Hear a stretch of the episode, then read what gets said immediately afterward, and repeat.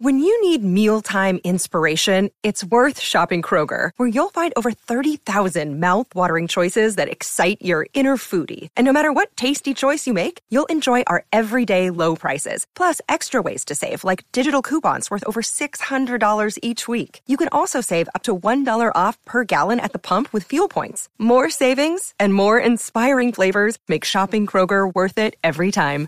Kroger, fresh for everyone. Fuel restrictions apply. Night may be long and the dark may be deep, but the answers are there to be found. Whether it's the normal, the abnormal, or the paranormal, you're in the right place. Let's go beyond reality. Welcome to the world of the unusual, the bizarre, and occasionally the macabre. This is Beyond Reality Radio. Good evening, everyone. Welcome to the program. JV, as you probably know by now, has the night off. JV Johnson making his return from a successful Scaricon in Rochester, New York. We'll be talking more about that in a moment. My name is Bruce Markusen. I'll be filling in tonight as your guest host for the next two hours. We're going to have an interesting conversation about a topic that is relatively new to me called dowsing. We're going to talk to a professional dowser, Maria Wheatley. Much more on that coming up in a moment. But as we get things started on a late night Monday, let's remind you about our website. It is beyondrealityradio.com. Again, that's beyondrealityradio.com. Uh, we have a complete archive of past shows, all recorded there. So, great way to catch up on programs that you might have missed in the past. You can also participate in our chat room. Go to JV Johnson on YouTube. We love to hear your contributions.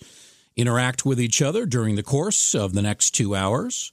You can follow us on Facebook at Beyond Reality Radio. Again, that's Facebook at Beyond Reality Radio.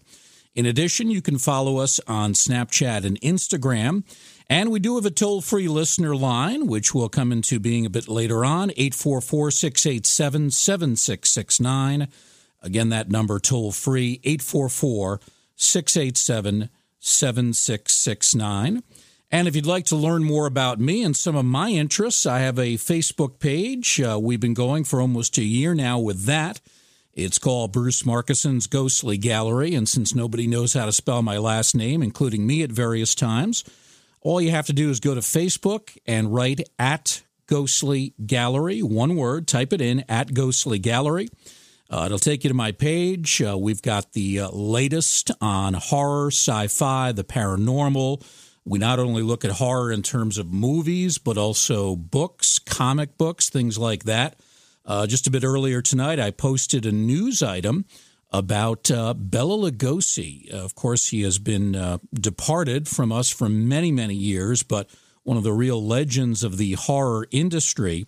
And it just came out today that a major museum in Southern California has acquired the cape that Bela Lugosi used in the original Dracula in 1931. It has been donated by his son, Bela Lugosi Jr., and uh, it's now part of their collection, and I assume will be on display uh, either in the coming weeks or the coming months. So, uh, certainly for those uh, on the West Coast or planning to visit the West Coast, uh, that's going to be a very interesting opportunity, and you can uh, learn more about it by going to my page at Ghostly Gallery on Facebook.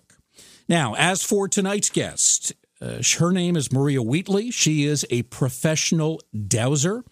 We're going to explain exactly what that is. Maria will discuss dowsing, ley lines, earth energies, and also, this is fascinating, the long skulled people of Stonehenge. Uh, she has a couple of websites. One of them is the Avebury Experience. Uh, it's actually uh, the, and then Avebury is A V E B U R Y experience.co.uk. So the Avebury Experience.co.uk. Also, she has another website, esotericcollege.com. So the subject of dowsing and Stonehenge will be two of the featured topics on tonight's program. We'd also like to remind you about some upcoming guests. Um, JV is back from Scaricon, uh, and he'll be back in studio tomorrow night. This should be a lot of fun. I'm really uh, interested in this. Um, a lot of times I will hear the shows on tape, but I'm going to try to stay up late and listen to it live tomorrow night, midnight Eastern Time. JV's guest, Mr. Lobo. He is the mysterious host of the late night movie program Cinema Insomnia. It's been a cult sensation for 18 years and counting and they'll be discussing what movies to watch this Halloween season. I'm always up for a good recommendation for a Halloween themed film.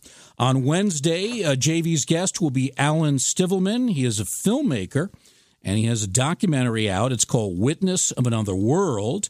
It unveils the mystery of a spectacular close encounter witnessed by a lonely gaucho. And our producer, Slick Eddie, informs me that a gaucho is an Argentinian cowboy. I'd always heard that term before, but never realized that that's what that is. So that'll be coming up with documentarian Alan Stivelman on the Wednesday night show. And then on Thursday, JV's guest, Vincent Genna. He is a psychic. He's been on the show before, and he'll return to do some ghost busting and also help listeners uncover some skeletons in their closets. Now, before we get started with our main topic tonight, I do want to uh, give a little bit of a recap of Scaricon, which took place over the weekend in Rochester. Uh, it was difficult for me. I was not able to go. It's not true that I've been banned from Scaricon. That rumor is out there. It's completely false. Uh, actually, in my other life, I work at the Baseball Hall of Fame, and I had some duties uh, at the Hall of Fame over the weekend. It's donor weekend in Cooperstown for uh, people who contribute to the Hall of Fame, and I had to interview one of the Hall of Famers in front of a live audience.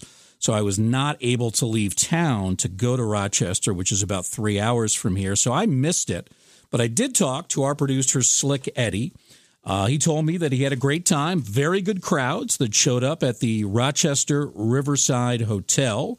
Uh, he said the karaoke was a big hit. Also, watched a movie that I had not previously heard of. It's actually a 1995 film that went straight to video. It's called Ice Cream Man.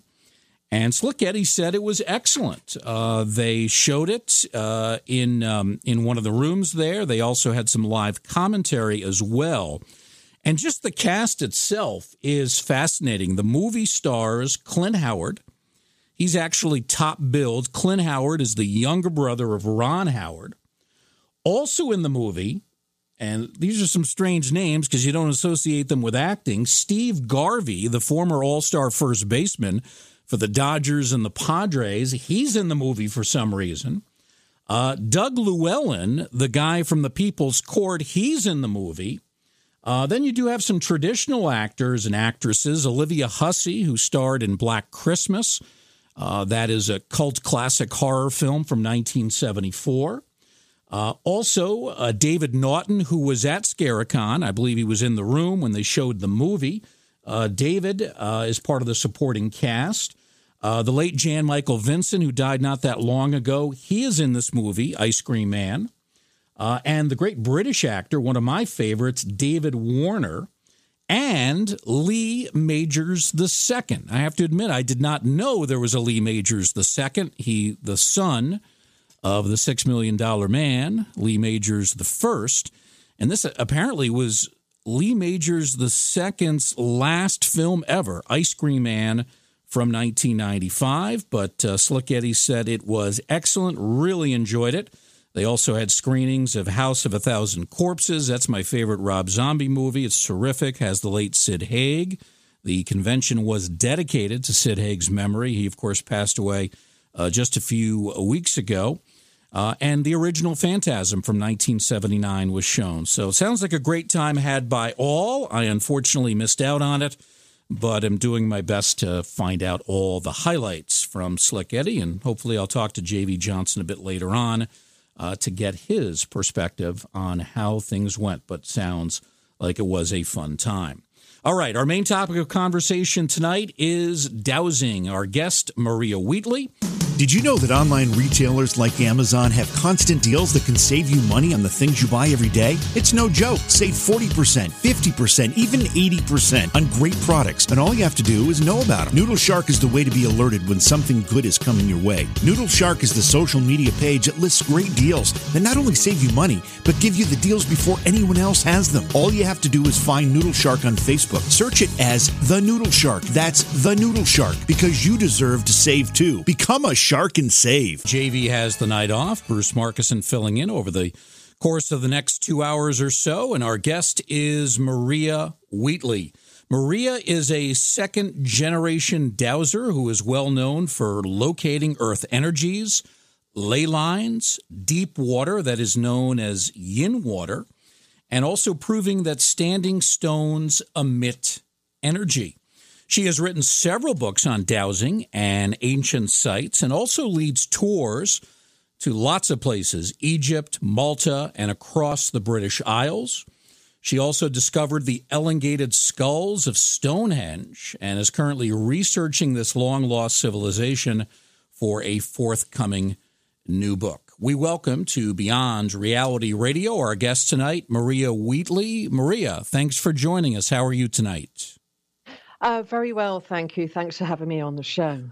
Absolutely. Now, I have to confess, um, you know, I've heard the term dowsing, knew a little bit about it, but not very much, and been doing some research the last couple of days. But I'm sure we have listeners out there who are not too familiar with dowsing. So, uh, give us um, give us kind of the ABCs, the basics. What exactly is dowsing, and how'd you get involved in it?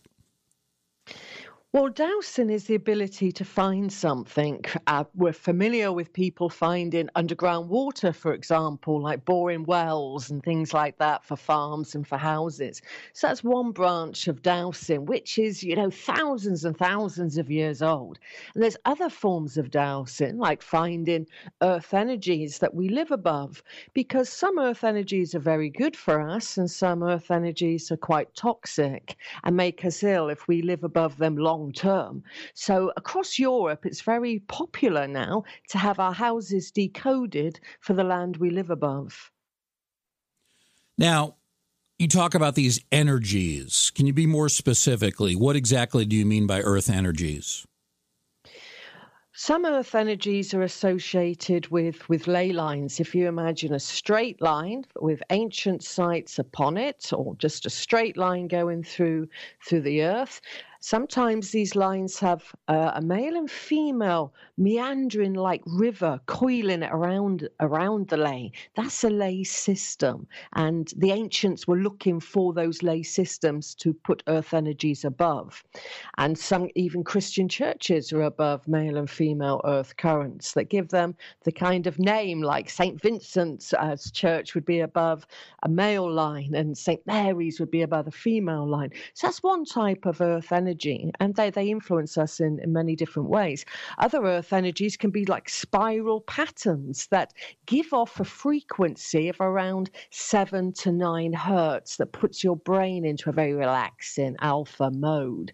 And some earth energies can be male and female combined energetically. And then you can have earth voltages that are like earth springs, if you will, that come out of the ground and can be very energetic and energizing. And you don't realize this is happening to you at the time, right? So uh, some sensitive some sensitive people do, and others don't. For for example, you can have a grid system called the Curry net that was discovered by Dr. Manfred Curry in the 1950s, and where the Curry net crosses, which is about every sort of seven meters or 3.5 meters, that can be very uh, detrimental to our health. And some people do not know they're living above that at all. A natural question for me is this you know, we have so much water that is at the surface. We have lakes and rivers and streams. Sometimes we have flooding, we have oceans, all this. Why then do we need to go underground for water? Is the water different? Uh, what what's the reasoning behind that? Yeah, that's a good good question. Well, some of the rainwater that has fallen could have fallen up to 50, 60,000 years ago in very, very deep aquifers mm. that is very pure water. So, for example, where I live, there's one well that's uh, quite deep and that has water that is 30,000 years old. And where exactly do you live? I live very close to an ancient site called Avebury Henge, which contains the world's largest stone circle, and I'm about sort of 35 minutes from Stonehenge. Oh, okay. So it's, it's a very rural area? Yes, I live in a very uh, old 12th century market town in southern England. Now, it sounds to me that dowsing is something that would be done in the countryside, in rural communities, and really would not apply to the city, correct or incorrect? Well, I think in the future, more cities will be turning to water diviners through running out of water. Hmm. So I think there there is a good reason, you know, to have dowsers in cities to decode their houses and businesses alike. What do you use, Maria, uh, for dowsing? I- have seen pictures of the equipment, but tell us exactly what they are. Well, dowsers use a variety of different dowsing instruments. If you're doing your good old fashioned water divining, you could use a hazel rod. Literally, you picked from a, a, tree or windfall, and that will find water easily. It really does. It just rises uh, under tension of the water. So that's a kind of very old method. I use copper based L rods because copper is a very conductive material. When we think about it, we have copper in our houses, our electricity goes through copper, and in wiring, etc. So it's a very very conductive metal. And I use sleeved rods, so they have a kind of sleeve on them, which my hands go into, so mm. my hands do not influence the rod in any way. And copper is also dedicated to the goddess Venus, and earth energies are very much, you know, from Gaia, from the earth goddess. Are these L rods pre made, or do you construct them yourself? You can buy copper based rods these days, or you can make them yourself. It, it's you know it's up to the up to the individual. And what do you like to do? I, I, I've had mine made for me actually, so they fit my hand perfectly. So they're quite bespoke. But you know, on the internet these days, you can get any type of rod. Uh, quite popular in the states is brass-based rods. But mm. like I say, I think if you have copper uh, involved in the material, then it makes it highly, highly sensitive and conductive. Yeah, and you use two, one in each hand. Sometimes uh, professional dowsers these days just use one rod because if you use one rod, then you can ask the copper rod, for instance, show me the direction of the nearest underground water. And mm. that rod will turn and then you follow it until it goes to a found position. Then you know you're above the underground water or ley or earth current. It's called directional dowsing using one rod. Uh, Maria, before we get back to the subject at hand, I'm curious about something I noticed on the website you have. Your father, uh, Dennis Wheatley, that's not the same Dennis Wheatley who was the famous horror writer, right?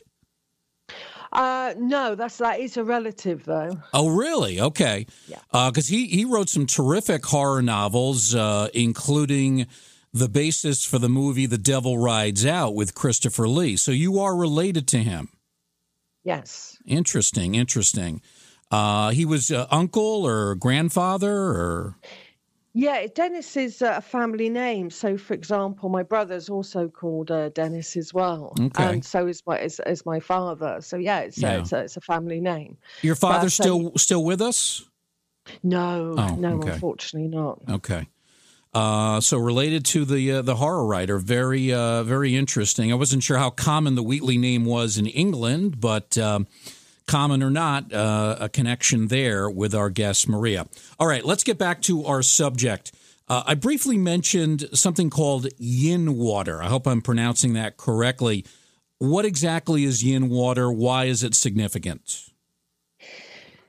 Yin water is water that is uh, born within the earth and independent of rainfall, according to esoteric dowsers, that emits a very powerful spiral pattern.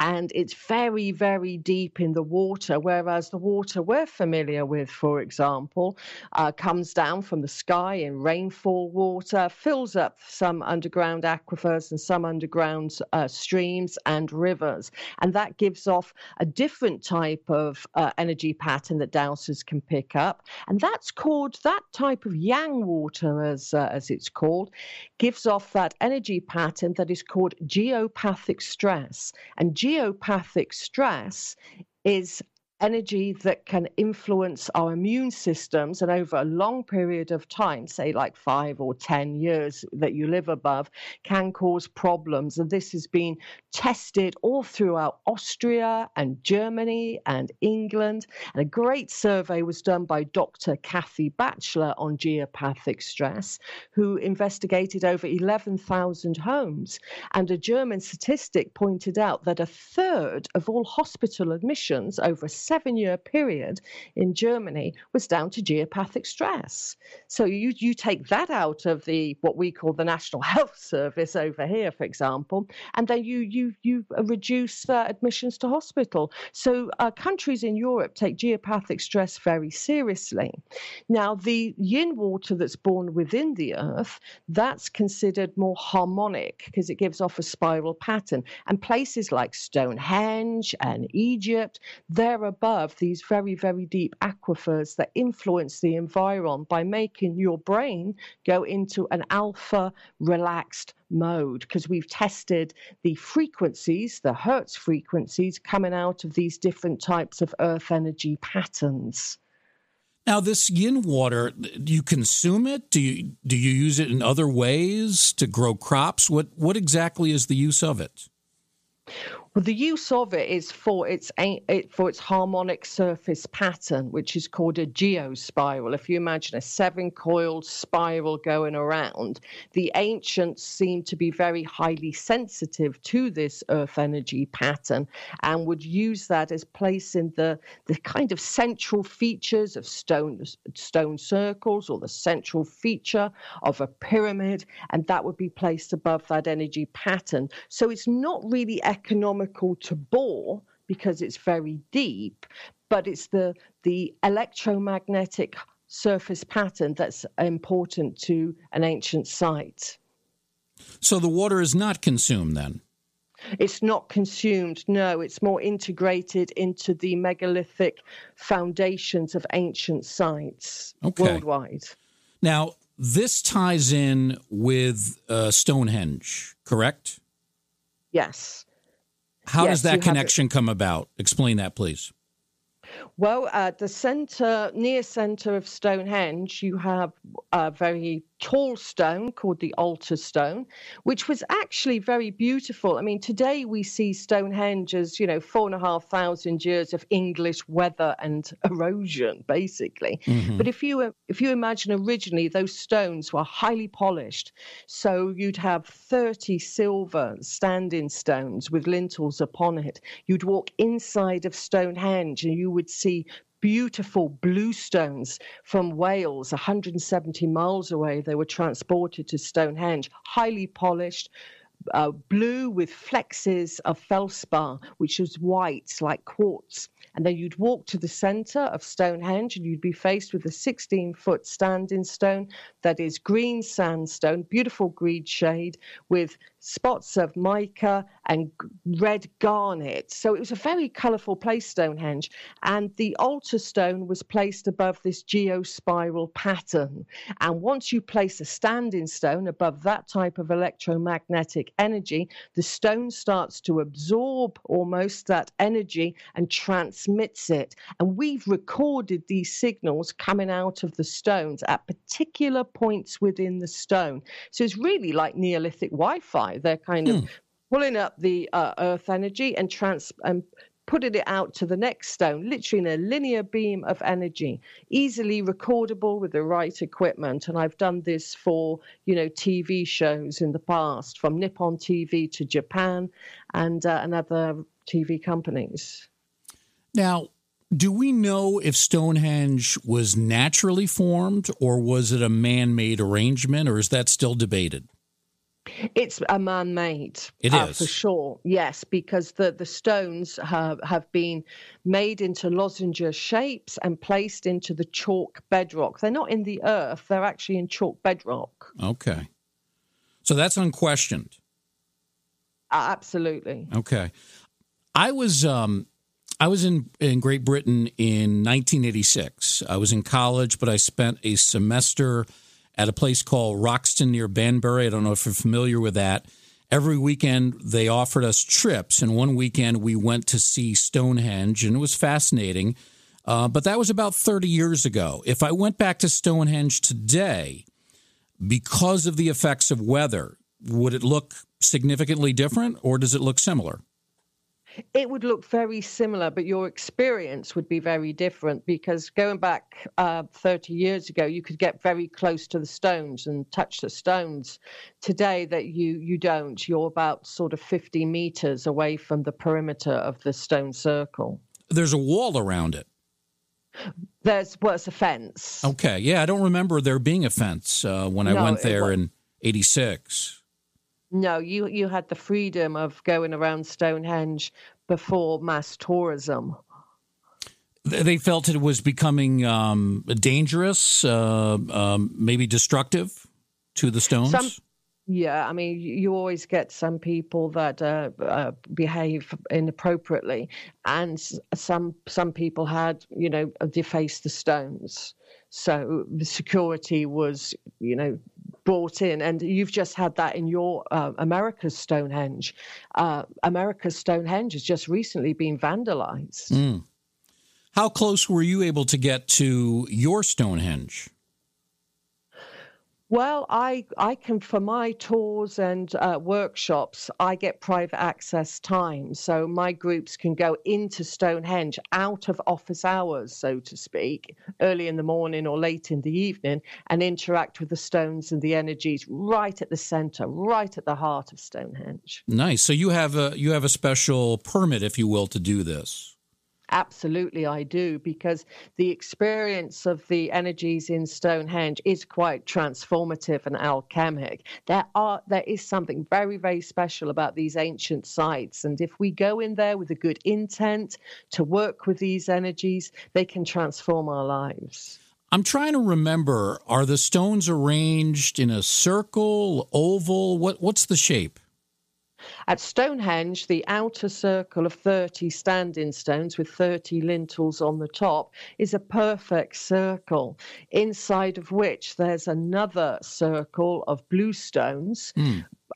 Probably about 60 originally. And then inside of that, you have five massive trilithons. That's two stones with another lintel on the top, inside of which you have an oval of more blue stones, inside of which you have an altar stone. So it hmm. was like stone circles within stone circles, within a horseshoe feature, and then a central standing stone, the altar stone, the holiest of holies. Yeah.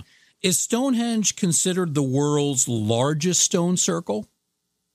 No, actually, Stonehenge is quite small on the inside Really? compared to hmm. some. Yes. I mean, when we look to the world's largest stone circle, the diameter of which is about 1,100 feet across, Stonehenge is 98 feet across. So you could fit sten- 10 Stonehenges into Avebury Henge, the world's largest stone circle. Yeah. When you take tour groups there, what are some of the things that you try to highlight? What are the, the bullet points, if you will, that you like to get across to the people that go there? How the ancients were master geomancers by detecting these very subtle, sometimes very powerful earth currents and integrating that into the megalithic architecture, and then the energies that the stone absorbs in what we call energy bands. And I show them the male and the female earth currents that are involved in ancient sites and how we can interact with those to get balance in our lives, and how the ancients incorporated stunning, stunning lunar and solar alignments into the ancient sites as well. So our ancient ancestors were master geomancers, they knew about earth energies, and they were skilled astronomers because there's some cycles of the moon incorporated into Avebury and Stonehenge that only occur once every 18.61 years. So that's mm. when the moon rises in the same place at the same time uh, uh, on the same day as it did 18.61 years ago. And that's a stunning uh, event called the moon's most northerly moonrise. What did the ancient people use to move these stones, to transport them? Do, do we know what technology was available?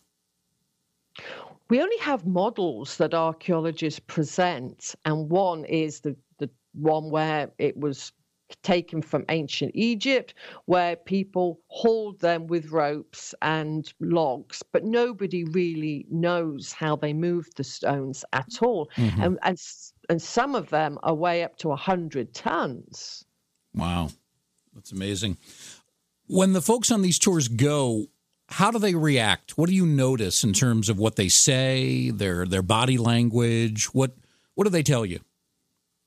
They tell me that something, they feel something very strong and they sense something from the stones. When they place their hands above certain points on the stones, you do feel something and it makes a dowsing rod react very wildly. When you place uh, somebody into the energy field of a vortex, that's been, uh, the stone is being placed above, everybody feels the energy there.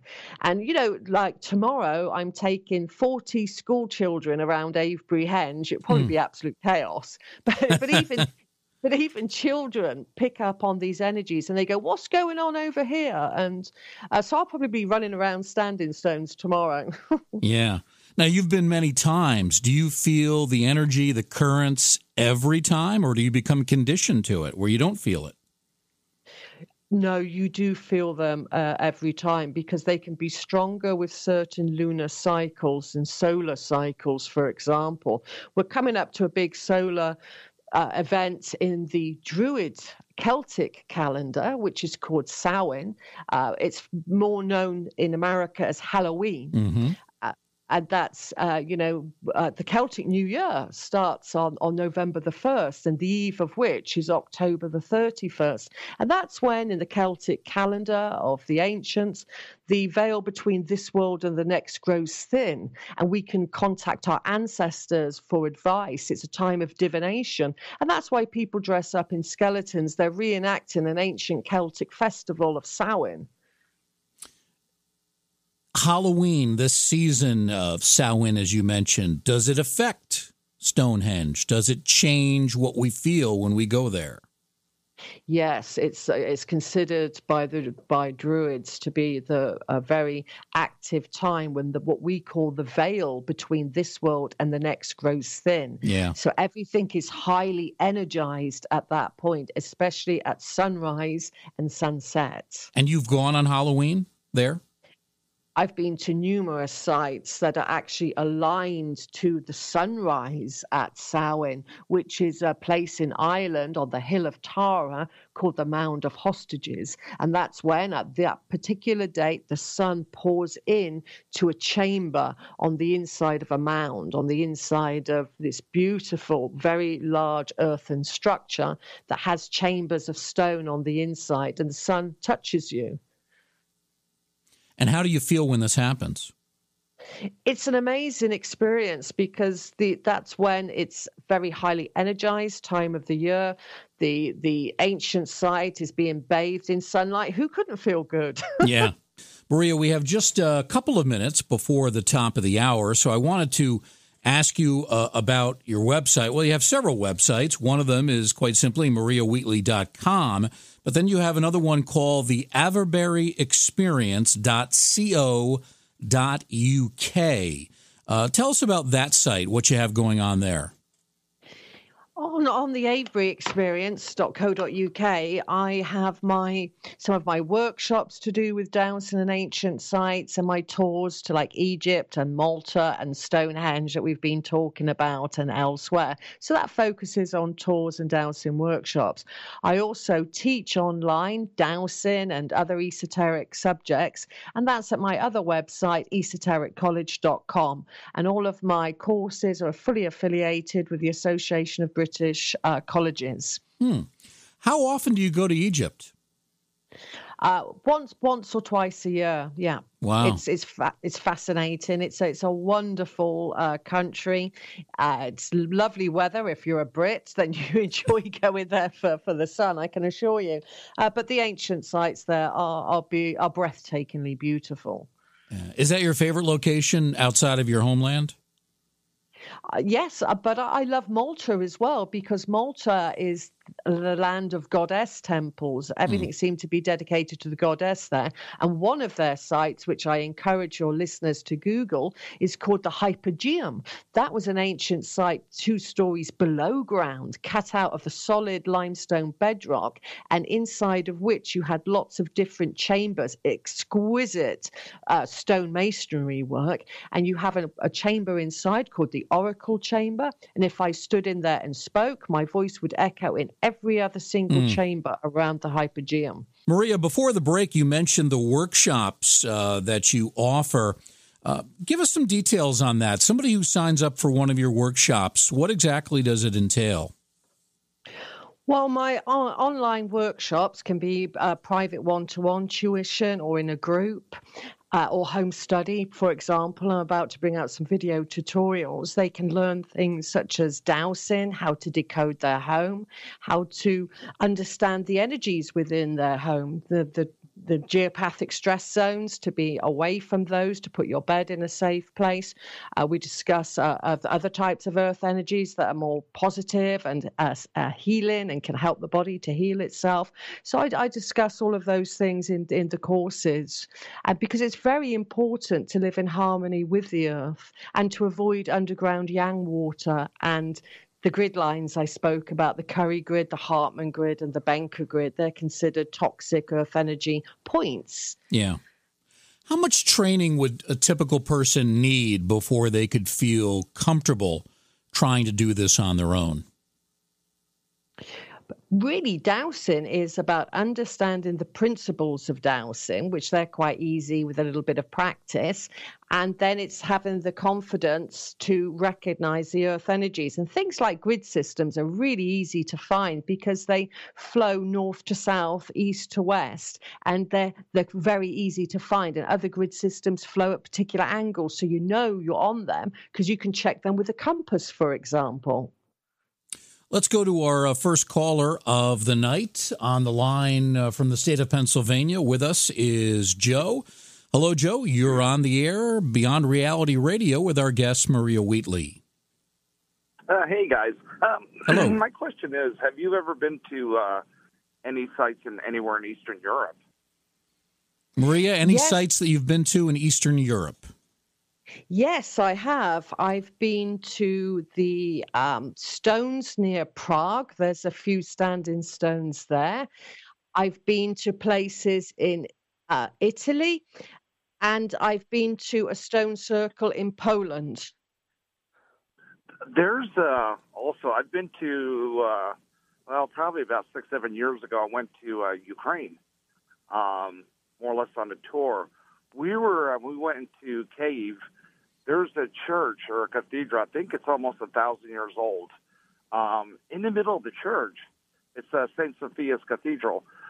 There's a metal floor, circle, and they told us if you send it, uh, stand in it, you'll feel the energy from the from the ground. So, of course, I was the first one to be pushed to go in, and you honestly felt a tingle from the bottom of your feet all the way to the top of your head. It was absolutely amazing. You actually felt the energy in the church. Yes, I mean, what was going on uh, from about a thousand years ago and even before that, the the Pope asked that all the ancient sites be transformed into churches. Now, because that was Sophia's church, the main type of earth energy there is going to be feminine earth energies. Oh, I get, I get you. Okay, it's it's amazing. If you ever have a chance to go, you got to wow. go. It, it's really amazing. And there's uh, there's a lot of Neolithic sites in Ukraine, in eastern Ukraine, and the uh, Carpathians. It's it's really mind blowing what's there, you know. And I think a lot of you know people all over the world don't realize what's actually in Ukraine as far as history. It's absolutely amazing, especially with the Neolithic sites. Um, there's a cave just north of the Crimean Peninsula, like in southern Ukraine. They've actually found uh, pre um, Sumerian writing on on the walls in this cave. It's absolutely amazing. It's uh, I think for you it would be something really interesting to to investigate. Uh, Joe, thank you very much for the call. We do appreciate Thanks. it. Uh, Joe mentioned um, caves. Do dowsing rods do they work okay in caves, or are there difficulties? No, you can use dowsing rods anywhere, underground, above ground, because there's several ancient sites across the British Isles that were built underground. We call them fogous. Uh, so they work perfectly well underground and and some caves as well are are have great energy and it's really good what the um the speaker just said about feeling those earth energies and that is really powerful that's what people experience at sites worldwide yeah we talked a little bit earlier about some of the bad energies that people want to avoid. What's the worst? What's what's the one that you just don't want to have any part of geopathic stress, it's called. Yes, that's the crossing point of the Curry grid. When two positive lines meet one another, that is called a cancer house. Uh, if you live above those types of crossing points, very detrimental to the health. It will literally break down your immune system. And this was discovered, like I said, by Dr. Manfred Curry in mm. the 1950s, because he found that where he took a blood sample in his very large practice changed. And after much research, he realized it was being influenced by a grid system. And actually does cause cancer? Yes, it does. And in Austria and places uh, uh, just a decade or so ago, you used to have to have a certificate to say your house is geopathic stress free. Really? Yes. So it sounds to me like if, if you're looking to buy a plot of land and build a brand new house from scratch, it might be good to have a professional dowser like yourself come in and check the land, no? Exactly. And I'm really proud to say that I've trained up some very open minded architects to decode the land before you build. Because if you've got a public building going up, let's say a hospital or a school mm. or something like that, Dr. Käthe Bachler found that if children are studying above these grid lines I've just described, then they, they don't learn that well. They're always kind of preoccupied because of the energy zone they're in. But there's positive earth energies as well. And interacting with those could be very healing. So we could think about how to lay out a hospital in a school, for example. Has anyone who owned, whether it was a private house or a public building, has anyone ever responded to maybe one of your investigations with your dowsing equipment? And you said, hey, this is not a good place. And then they said, okay, we need to get out of there. Have you ever had that reaction? Yes, from a very, very wealthy person in the UK, a very well known wealthy person who bought their dream home. And it was magnificent mm. uh, in, in South England, but it was, and it was a new build but it just placed in the wrong place. And she became very, very ill. And uh, you can do some things with geopathic stress, like uh, introduce uh, diffusers. But at the end of the day, if it's chronic geopathic stress, you want to get out of that room or out of that property. And she did. And she's now very healthy. Mm. Can you say who it is, or do you have to keep it private? I'll have to keep that one private. Okay. But I've I've taken celebrities around Stone Circle, shown them powerful Earth energies, like Patrick Stewart recently, uh, Captain Really? Picard of Star Trek fame. He's very interested in in Earth energies and stone circles, like the Rollright Ring in Oxfordshire. Really? Hmm. Yeah. So you've had conversations with him about this. Yes, yes, and uh, he's very, very open-minded, and I think a lot of people are really coming around to what the ancients knew about ancient sites and earth energies, because we are a part of the earth. You know, there's there's Yeah. no separation from us, and and even where we were born can influence our bones, for example, by the water we used to drink. So different geologies can affect us as well. Conversely, Maria, have you ever had anybody who's a skeptic and say, I don't believe this. I'm not moving because of what you said? Yes, uh, I mean, again, you're going to. I I meet all types of people, and I've had uh, skeptics like that. But after a while, they come back and say, "I'm not getting any better, and I'm Mm. having private treatment." Because you can have all the treatment in the world, you can pay for it privately, you could have NHS free treatment, but if you return to a geopathic stress zone, your body will not self heal. Really? That's what was discovered by Dr. Uh, Banis and Dr. Käthe Bachler. These are doctors, physicians Right. looking into geopathic stress, not New Agers. and you're going to know right away. This is this doesn't take several years to develop symptoms, right? You know pretty quickly.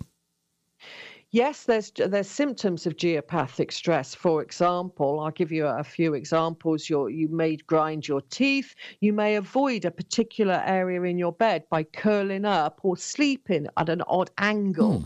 They're waking up between two and four o'clock in the morning continually. They're some symptoms of geopathic stress. Interesting. JV has the night off. Uh, still uh, making the transition back to the area after a successful Scaricon 2019 in Rochester, New York. JV will be back tomorrow night and will interview Mr. Lobo, the mysterious host of the late night movie program Cinema Insomnia.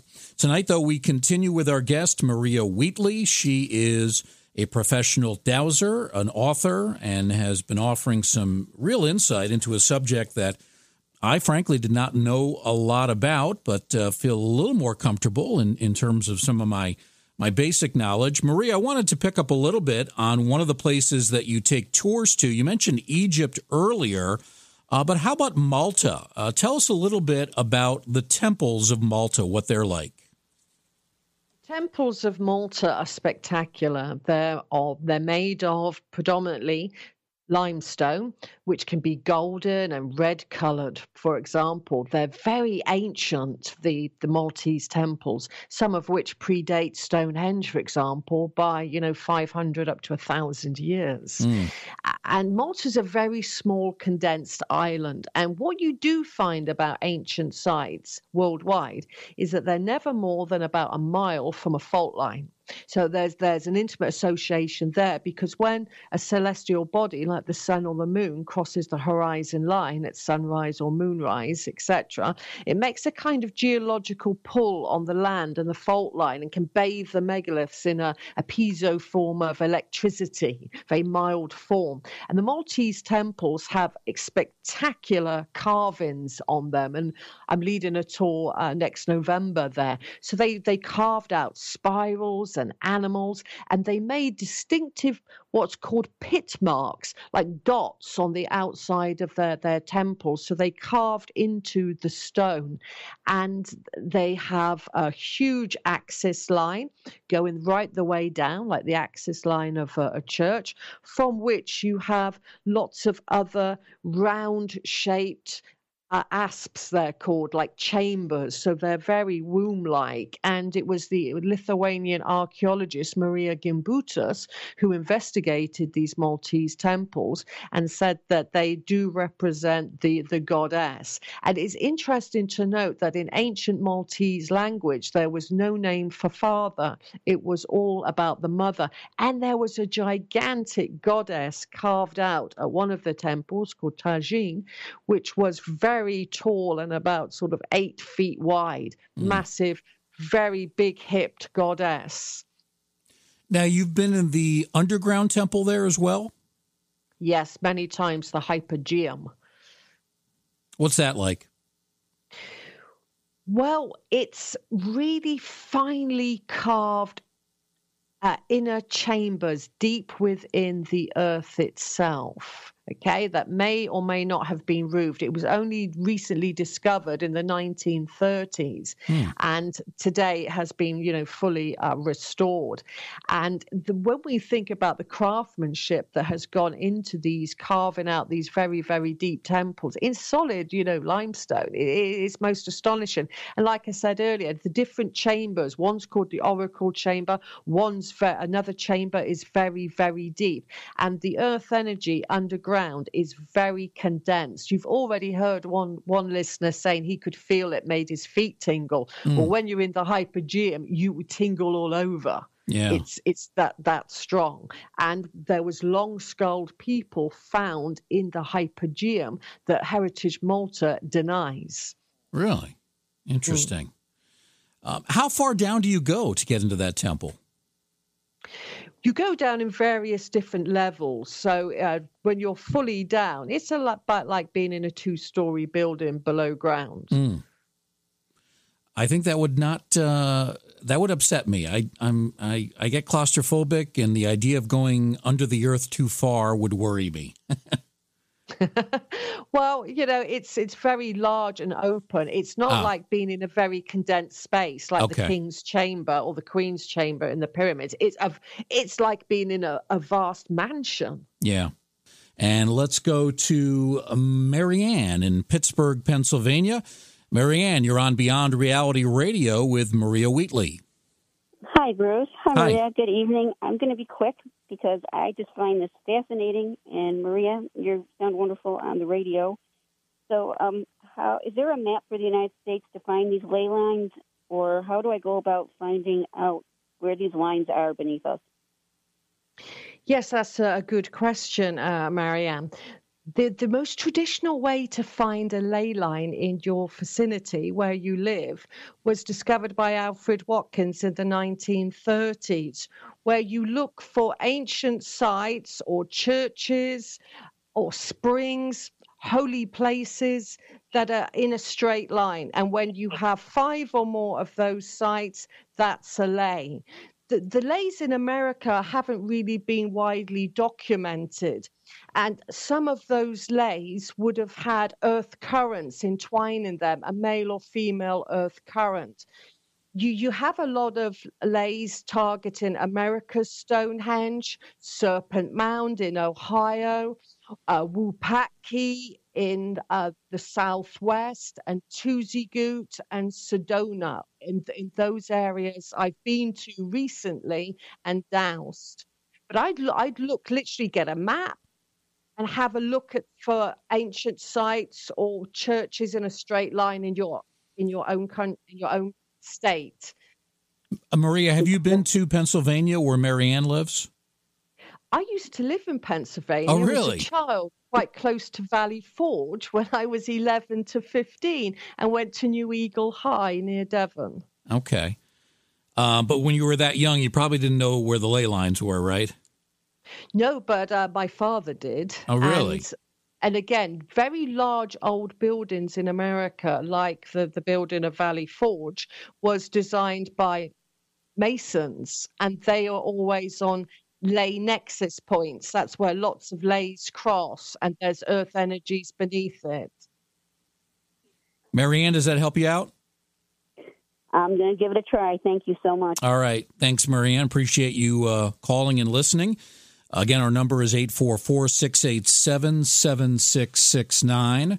All right, the topic that I really want to get into now, Maria, is um, your discovery. You were the one who discovered these elongated skulls of Stonehenge. Tell us how that all came about through dowsing. I I had a map, like I was saying to, to Marianne, you know, you, you get a map, and I started looking at local lays by literally joining the dots of ancient sites.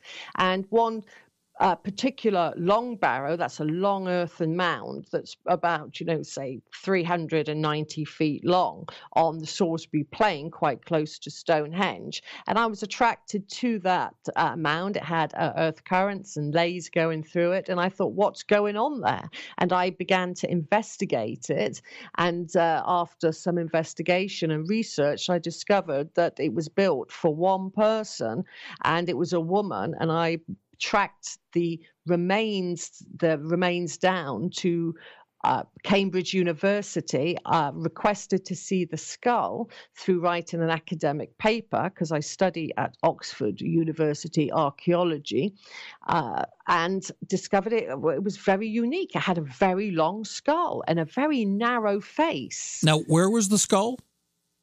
The skull originally was in a long barrow close to Stonehenge, but uh, in the 1800s had been taken out and excavated and placed into literally a cardboard box that was then in Cambridge University. Okay. Um, now, did you find other skulls at the site itself? Not at that site, but I thought, well, if that long barrow contained an unusual skull, what about the other long barrows on Salisbury Plain close to Stonehenge? So I investigated all of them and found that all of them contained this ancient species or race of humanity that uh, has these very, very long skulls. Mm. Every single long barrow contained uh, long skulls, whereas a thousand years later, when the European beaker culture came to the British Isles, they had round skulls and were placed in round barrows. So it's like the long skull people were in long barrows and the round skulled people were in round barrows mm. in this area. Now, when you say the skulls are long, how much longer are they than the, the average human skull? Much longer much longer. So if you if you imagine that uh, you you're touching the back of your skull and then you extend it by sort of you know at least ten to twelve inches or more, it, that's how long their skulls were. Wow. And Hmm. And they they were narrow faced as well. And one male that uh, I investigated from the Avebury environs, their their teeth were quite unique because where we have canines, you know, for uh, eating and chewing meat, the long skulled people tend to have them all the same uh, size, a bit like baby milk teeth that you maybe once had, uh, where you don't have canines. And also, their ears are placed further back in their head and were quite small. So their ears were in a different uh, zone than ours are today. Hmm. Would you call these human, or do you think this was another species? I think they were probably another species because we don't have these people in the British Isles or Europe or elsewhere today. So something happened to yeah. that that species, for example, and they were judging by the long bone. Uh, that with burial deposits, and once you have a long bone, you can use a mathematical formula that anthropologists and even the police would use to estimate the height of the person. Hmm. And the long skulled people were quite short. They were uh, the men were probably about five feet seven, and the women were like Queen Nefertiti, very petite. Interesting. Have they has anyone ever come up with a name other than long skulled people, uh, or is that is that the name that's commonly used? It's the name that's commonly used, but you know, archaeologists deny their existence uh, that even when you present the, the evidence to them, they will say, well, you know, that, that could be quite natural. That could be just, you know, uh, very unique to that area. No, these, these were a species and they were all over uh, Europe at one time and in places like Malta. Because when the, it was, when the hypogeum that we've discussed was first excavated by Professor Zammit, uh, going back to the 1930s, he reported finding 10 long skulled people there and he yeah. wrote about it in National Geographical magazine. So he wrote about that, and yet Heritage Malta deny their existence. How can they rationally do that if these skulls exist? They have control of the artifacts, and mm. they have even in their new uh, visitor center at the Hypogeum uh, put in comic font on the wall, long skulls, aliens, like making a joke of it that it shouldn't be believed, yeah. spoon feeding visitors. So it sounds like you've had some arguments with some of these folks. Well, I what I would like is a really good DNA study. I've offered, I've got somebody that would back me in that and pay for that, but uh, the in the UK they don't want that. You have to always present an academic reason and paper to even get to see these skulls. So you couldn't just, you know, knock on the door and say, "Can I look at these skulls?" You'd have to present the reason why you want to do so. That's the problem. So it's they're not easy accessible. But I found children there's no uh, evidence for head binding whatsoever, so that can be uh, ruled out. They seem to have built the, the big structures in the ancient world. They are the species that found the lays. They are the ones that laid that system out and put on places like Stonehenge, like the Hypogeum. All of these ancient sites in the British Isles and Europe were laid out by these people categorically because that's their age bracket. Very interesting. Yeah. Now, are these long-headed people of Stonehenge are they in any way connected to ancient Egyptians? I think so because when you look at the skull of you know King Tut and the the that's the the, the royal dynasty, the 18th royal dynasty of ancient Egypt, they are very similar to the long-skulled woman from Stonehenge and some of the males from Stonehenge. So I think in the ancient world, the long-skulled people were the ruling elite. They're very similar, for example, to Nefertiti in height, in weight, in in look, in skull shape. That cannot be coincidental. And I think they were the high priests or the the royals of the ancient world. Mm. Now you're working on a book on this very subject. How far have you progressed? Any idea when that project might be complete? Yeah, but by next year it will definitely be complete and it's going to have a whole new look at uh, ancient sites. And I've researched Stonehenge extensively and I'm piecing together what Stonehenge originally looked like. And I don't think it's what we've been told mm. that it looks like today through Professor Richard Atkinson and uh, Gowland and, and people like that. There's missing stones, and I've tracked the missing stones down. And I think as well, when I was around this long skulled woman in uh, Cambridge, when I uh, put my hands uh, close to, uh, they're gloved up as well, close to her throat chakra and her third eye and her head, I think they may have had two crown chakras or two really kind of energetic points on the back of their skulls.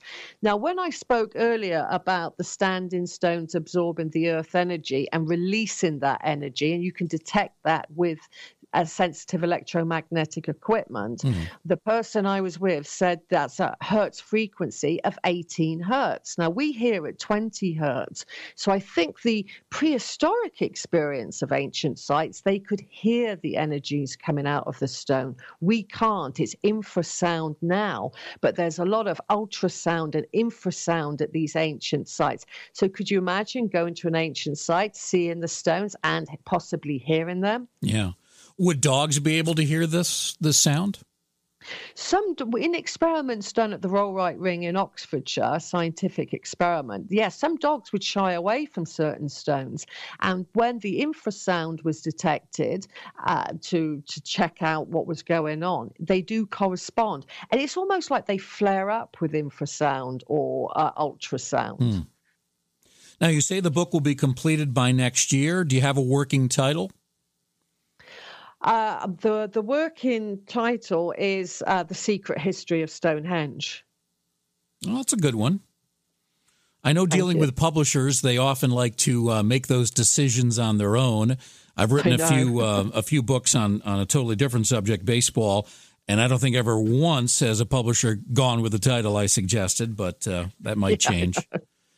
Yeah, well, we'll wait and see, and it's it's really looking at uh, ancient sites through the eyes of uh, Earth energy, and how we can work as well with those Earth energies, because some of the the leys that go through Stonehenge are global. They wrap around the world and become a great circle, and they influence the world in in in very very subtle but powerful ways. Mm. So it's a it's a really new look at an ancient site that we think we all know, but we don't.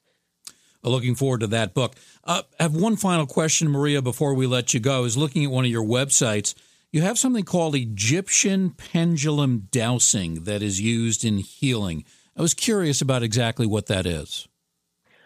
It's very, very powerful. At the in the 1930s, two French dowsers that were interested in archaeology were at the Valley of the Kings, and they spotted these um, what at first was thought was pendants uh, on the mummies by, by the by, by the heart chakra placed by the heart.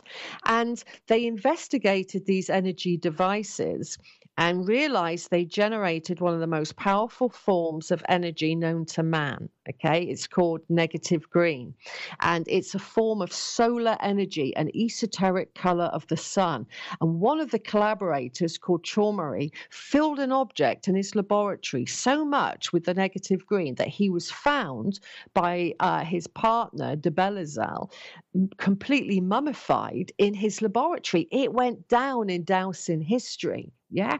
And these energy devices, once you kind of uh, are trained in them, and it's simple training and attunement, they can be programmed to tune in to the uh, the colors of the sun, the sun god Ra, and be used for color healing in the body. Because an esoteric dowser will say that the base chakra has all of the colors of the sun, but red dominates in its opening because you can't isolate light. Light contains all of the colors of the rainbow and invisible esoteric colors as well. And these energy devices can be programmed to heal and to remove or put in different color frequencies because we we are light bodies and we we relate to the sunlight. And you've seen this healing firsthand, right? I've seen the healing firsthand, and I've been trained uh, extensively in Egyptian pendulum dowsing by master dowsers of Europe. Our guest has been Maria Wheatley. She is a professional dowser, and she has been discussing that subject along with ley lines, earth energies, and the uh, fascinating long skulled people of Stonehenge. The book on that subject uh, expected to be completed next year. Maria has several websites, the aveburyexperience.co.uk. Avebury is spelled A V E B U R Y the aveburyexperience.co.uk. Uh, and then the other site is esotericcollege.com. Maria, thank you very much. I've really enjoyed it. Thank you very much indeed. Let's uh, quickly run down uh, the guests over the next three nights. Uh, JV Johnson is back tomorrow. And Tuesday night, his guest will be Mr. Lobo, the mysterious host of the late night movie show Cinema Insomnia. They'll be discussing what are the best movies to watch during this Halloween season. Really looking forward to that one. On Wednesday, uh, JV will talk to Alan Stivelman. He is a filmmaker who has done a documentary. It's called Witness of Another World. It unveils the mystery of a spectacular close encounter witnessed by a local gaucho. Alan Stivelman, documentarian, coming up on Wednesday. And then on Thursday, JV's guest, Vincent Genna, psychic. He'll return to do some ghost busting and also help listeners uncover the skeletons in their closets. I actually have some skeletons in my closet right now. They're not real, they're fake skeletons, part of the uh, decorations for my house for Halloween.